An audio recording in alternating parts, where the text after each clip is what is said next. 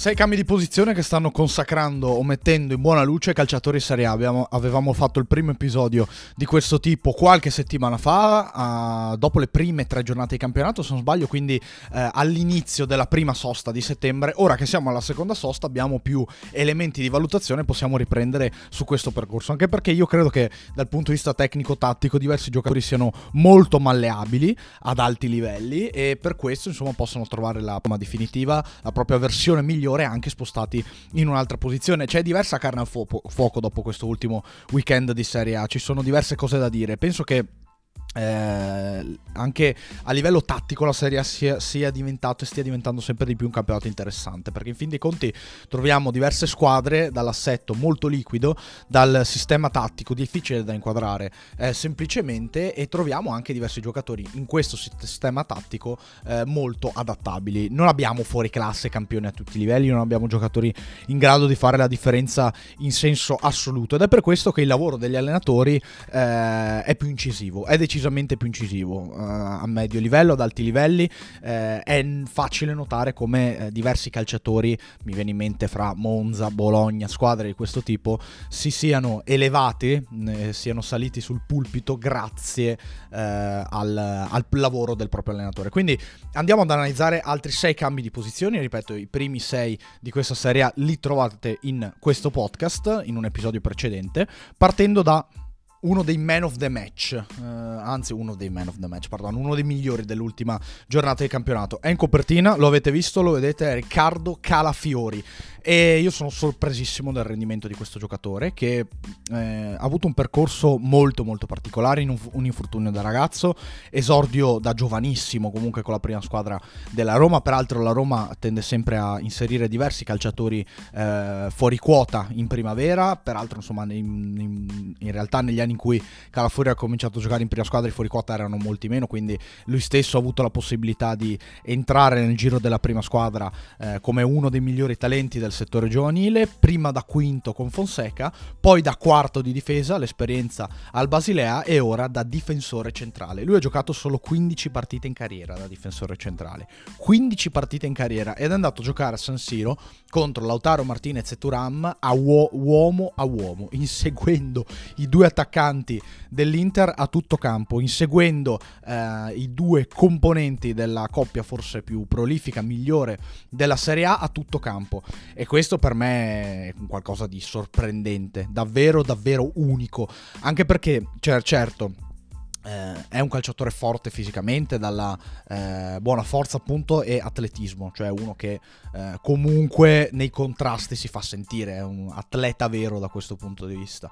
Però ragazzi il posizionamento, le uscite, le scalate sono cose che a livello tattico vanno insegnate per bene, soprattutto ad un ragazzo che è stato abituato per tutta la vita dal settore giovanile in poi praticamente a giocare da esterno, terzino, eh, fluidificante se vogliamo, quindi eh, terzo, quarto di sinistra in grado grado di accompagnare insomma, l'azione offensiva. Poi nel settore giovanile è anche un giocatore che si è distinto per, per apporto appunto eh, in avanti. Adesso però fa il difensore centrale in prima squadra in Serie A, comunque a 21 anni, nel senso non da bambino, non da 17enne, ma lo fa in un, in un contesto particolarissimo, particolarissimo come quello di questo Bologna, in cui è arrivato solamente quest'estate. Tiago Motta ha uh, diversi buchi dietro perché se non c'è Lucumino, non c'è Sumoro, non c'è Porsche, Bonifazzi probabilmente sicuramente non, non, è tra i preferiti dell'allenatore che da calciatore ha vinto il triplete con l'Inter e quindi dentro Calafiori che ragazzi, ripeto, nei contrasti, insomma ce lo potevamo immaginare, giocatore comunque eh, concentrato e tosto,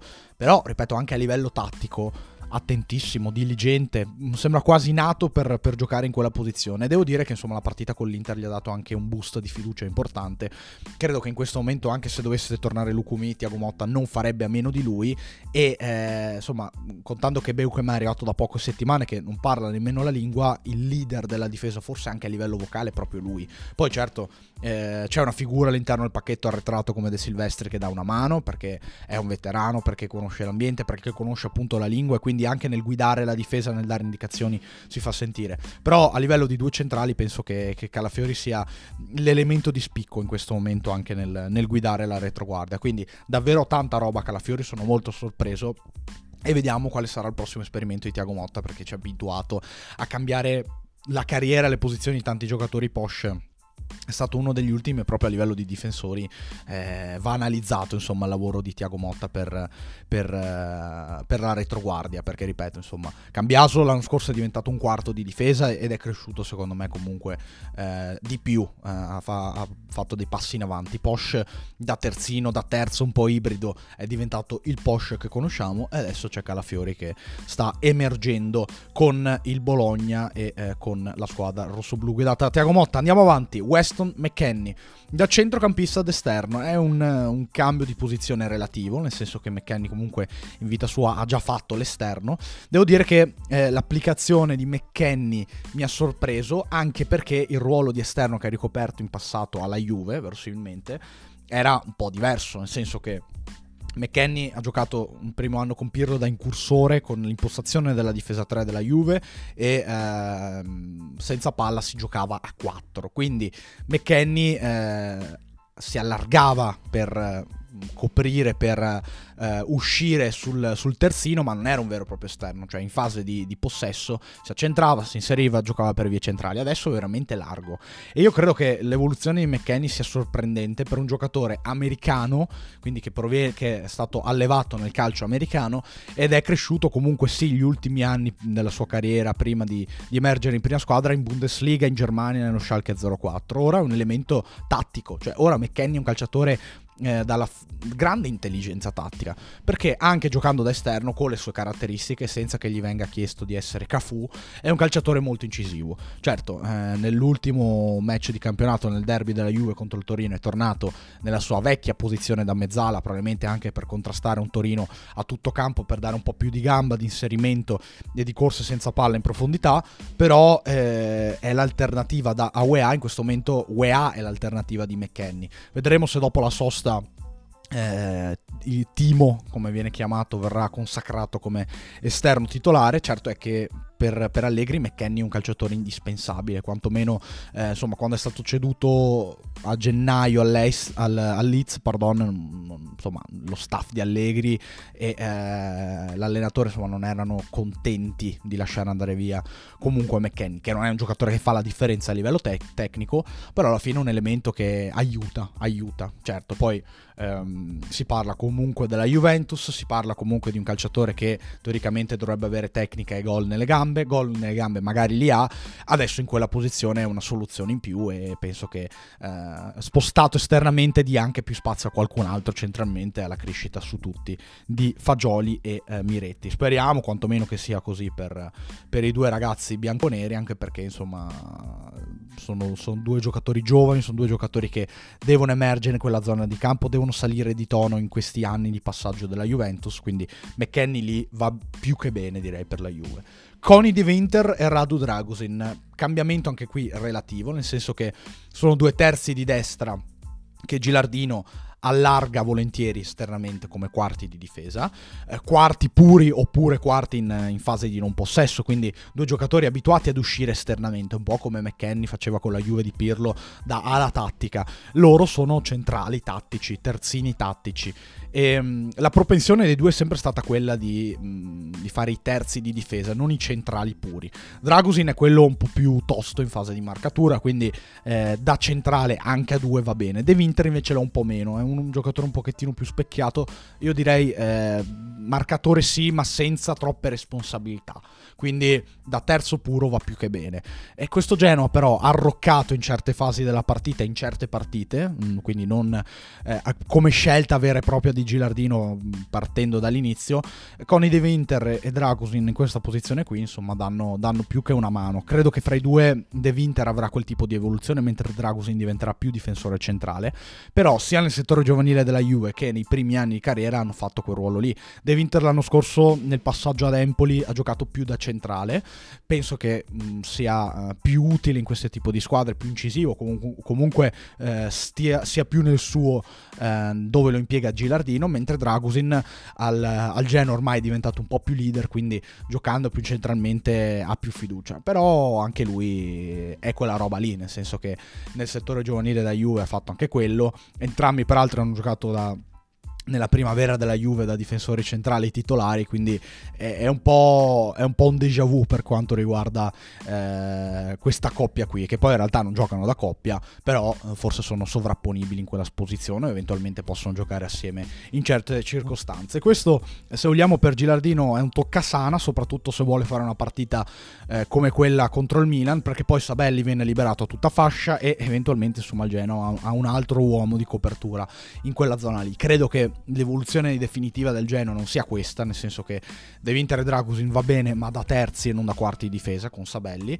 E se si gioca da quarti di difesa sarebbe eh, consigliabile un'ala un pochettino più offensiva. Il Genoa, però, è eh, in difficoltà a livello di uomini anche tra centrocampo e attacco in questo momento. Quindi contro il Milan abbiamo visto questa soluzione che eh, sta benissimo per quanto riguarda De Winter, forse un pochettino meno per Dragusin, ma è un ruolo che riscoperto e riscoprirà ancora il rumeno. Charles De Ketelare da trequartista puro a seconda punta. Attenzione, il modo di giocare di De Ketelare non cambia. Gasperini però lo ha messo un pochettino più avanzato, un pochettino più vicino alla punta e di fatto eh, in questo momento De Ketelare è, eh, gioca nel ruolo di Lukman, ha le funzioni di Lukman, cioè ripeto, offensivo, molto offensivo e non trequartista, ma Gasperini lo ha messo lì per un semplice motivo, cioè De Ketelare è uno che ama comunque... Mh, mm, venire incontro, portare l'avversario e perché no, liberarsi, fare qualche sgroppata, cambiare gioco, insomma, lo conosciamo bene come modo di giocare. Da trequartista, eh, nel Milan sicuramente, poi con i due esterni, il 4-2-3-1, tutto quello che conosciamo, da trequartista lì De Ketelare sta un pochettino in più nel traffico e non è un giocatore dall'attitudine focosa, quindi non è uno che magari se la cava anche con un contrasto, se la cava con eh, un 1-2 rapido, una spallata è, uno a cui va data più, più fiducia e più spazio. Ecco. E da seconda punta De Ketelare fa lo stesso, quindi viene incontro, magari eh, libera quello spazio in cui si inserisce un centrocampista. Ederson ieri ha segnato, ieri peraltro è stato sfortunato e ha commesso autogol. Ieri, pardon, eh, domenica è stato sfortunato e ha commesso autogol contro la Lazio.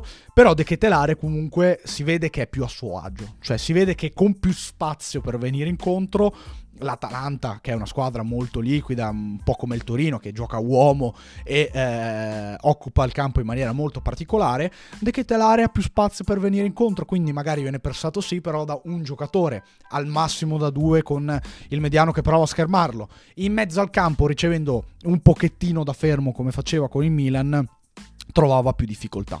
E poi naturalmente è un calciatore che ha qualcosa, eh, ma ha molto da dimostrare secondo me. Cioè l'inizio di stagione di Ketelare è buono, però è uno che non dà la sensazione di essere sempre incisivo, sempre decisivo.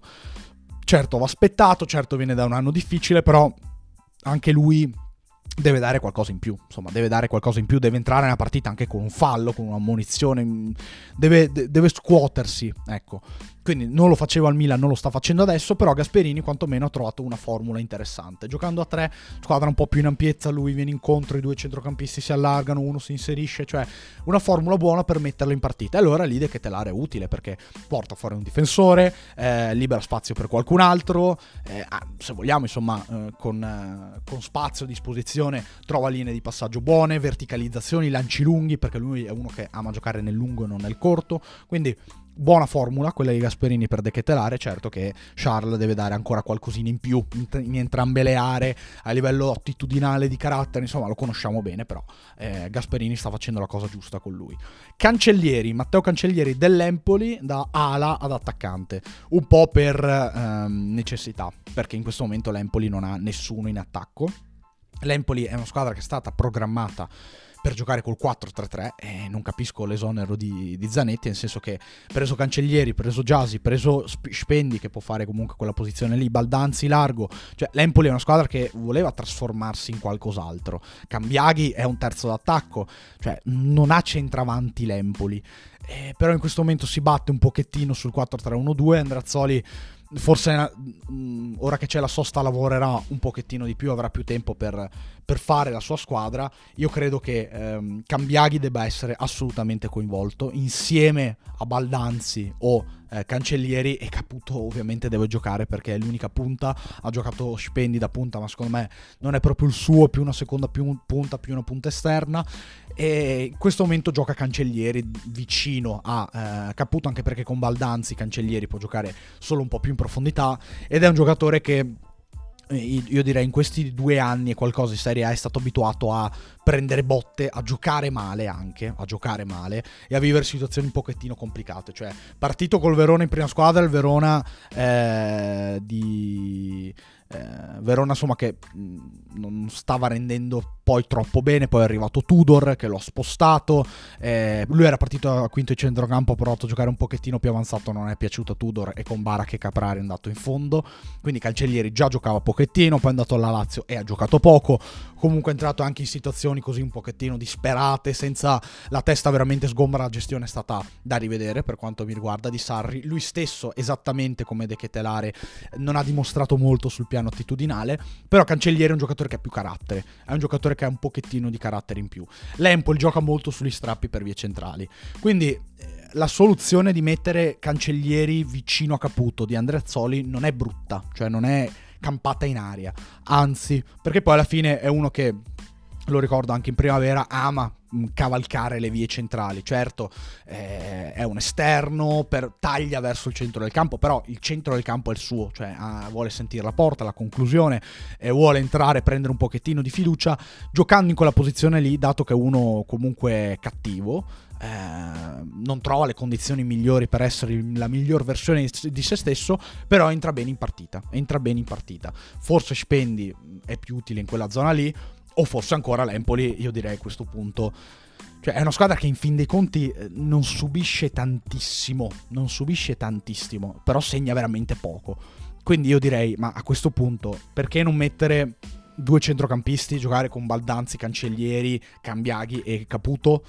Cioè, eh, qualcosa del genere si potrebbe provare. Magari mettere Marin, magari mettere Fazzini, magari mettere un mediano un pochettino più tosto, giocare con il doppio mediano Marin e Grassi. Cioè, mh, a questo punto si potrebbe fare, per quanto mi riguarda, si potrebbe fare, oppure addirittura mettere Fazzini come trequartista e, e Cancellieri o Baldanzi un po' più larghi, cioè eh, cambiare un pochettino da questo 4-3-1-2 che ormai è un po' imprevedibile, soprattutto non, non hai così tante punte per, per, essere incisivo, non hai la coppia, non hai, non hai tanto per, per fare quel, quel, quel, modulo lì. Quindi io suggerirei addirittura di estremizzare un pochettino in fase eh, offensiva, magari a costo di perdere 3-4-0 la prima partita. Però magari qualcuno si sveglia davanti, magari segni qualche golletto, magari metti, metti in fiducia diversi giocatori. Cioè, non, secondo me non sarebbe una soluzione difficilissima. Anche perché poi, ragazzi, eventualmente si fa 4-4-2 in fase di non possesso. Cambiaghi e Cancellieri sono due esterni molto applicati. Eh, si sono applicati. Cancellieri ha fatto anche il quinto a Verona. Cambiaghi è uno che non tira mai indietro la gamba si può risalire velocemente la corrente. Cioè, anche con un sistema del genere non è detto che si debba giocare uomo a uomo a tutto campo e lasciarne 4 nella metà campo avversaria, anzi, si può comunque giocare bene. Quindi Cancellieri comunque positivo in quella posizione lì, forse nella miglior versione di se stesso è comunque un ala destra, comunque un calciatore che parte da quella zona lì. Ultimo eh, giocatore a menzionare, un po' per necessità, un po' per virtù sta giocando lì, ed è Brian Cristante. Io penso che Cristante da difensore centrale, da ultimo uomo, da libero dei tre è una soluzione da considerare per Mourinho anche per quando tornerà Smalling. Perché? Perché innanzitutto dà un piede in più in fase impostazione e potenzialmente Cristante con l'attitudine che ha può andare anche un po' avanzare un pochettino, andare più vicino ai centrocampisti. Cioè alla fine la Roma a destra ha due esterni ehm, più tattici che offensivi, quindi tra Christensen e Karsdorp insomma non è che porti tantissima qualità vicino all'area di rigore. Anzi, quindi perché non impostare una Roma un pochettino più Uh, ibrida con Cristante da terzo difensore, con Ndika e Mancini, perché no? O eventualmente anche Smalling, certo, con Ndika e Mancini e uh, vedere un Cristante un pochettino più avanzato col centrocampo 2, andare addirittura a fare il, il, il, mediano, giocare vicino ad Awar, Paredes, Renato, Renato, Sanchez, Pellegrini, chi che sia, e magari un Karsdorp che... Uh, si avvicina alla linea dei difensori in fase di impostazione, in ampiezza ci può andare qualcun altro, cioè una Roma un pochettino più ibrida da questo punto di vista, secondo me non sarebbe male. Non sarebbe male, anche perché la qualità della Roma per vie centrali è importante, quindi t- trovare diverse soluzioni tra centrocampo e tre quarti è la chiave un pochettino in questa Roma, anche perché Lukaku segna tantissimo e va ingaggiato lì, cioè non è uno che eh, riempie l'area da solo con il cross, cioè uno che comunque va messo in condizione di far male centralmente con l'imbucata esattamente come ha fatto la Roma col Cagliari. Quindi eventualmente la Roma potrebbe sperimentare qualcosina in più uh, da questo punto di vista. Poi insomma Dybala e Pellegrini staranno fuori per un po' però per quanto riguarda Cristante si può, si può pensare a una soluzione di questo tipo si può pensare a una soluzione di questo tipo. Certo insomma mh, mm, Smalling in area di rigore è uno che sbroglia la matassa, va bene, quello che volete, però non è anche uno che eh, risulta così indispensabile che dici cavolo se c'è Cristante perdiamo totalmente in quella fase lì. Quindi anche Cristante arroccato in area fa il suo anche perché è un giocatore attento un giocatore abituato ad essere concentrato all'interno della partita quindi che sia 10 metri in area di rigore o 10 metri al di fuori dell'area di rigore non cambia nulla quindi attenzione, cioè, perché no? Perché no? Io dico, perché no? Mm, forse se non accadrà sarà per necessità, nel senso che la Roma comunque corta un pochettino ovunque, quindi Cristante magari tornerà a fare il centrocampista una volta che Smalling e, e compagni recuperano. Però non, non, è una soluzione per quanto mi riguarda dal punto di vista tattico scellerata da scartare, anzi sarebbe da valutare con, con attenzione. Ragazzi, questi sono i sei cambi di posizione eh, per eh, le squadre di Serie A, per eh, i giocatori di Serie A eh, dopo la seconda, dopo la, insomma all'alba della, della seconda sosta per le nazionali. Come al solito non posso fare altro che ringraziarvi per avermi ascoltato e vi do appuntamento ad un prossimo podcast.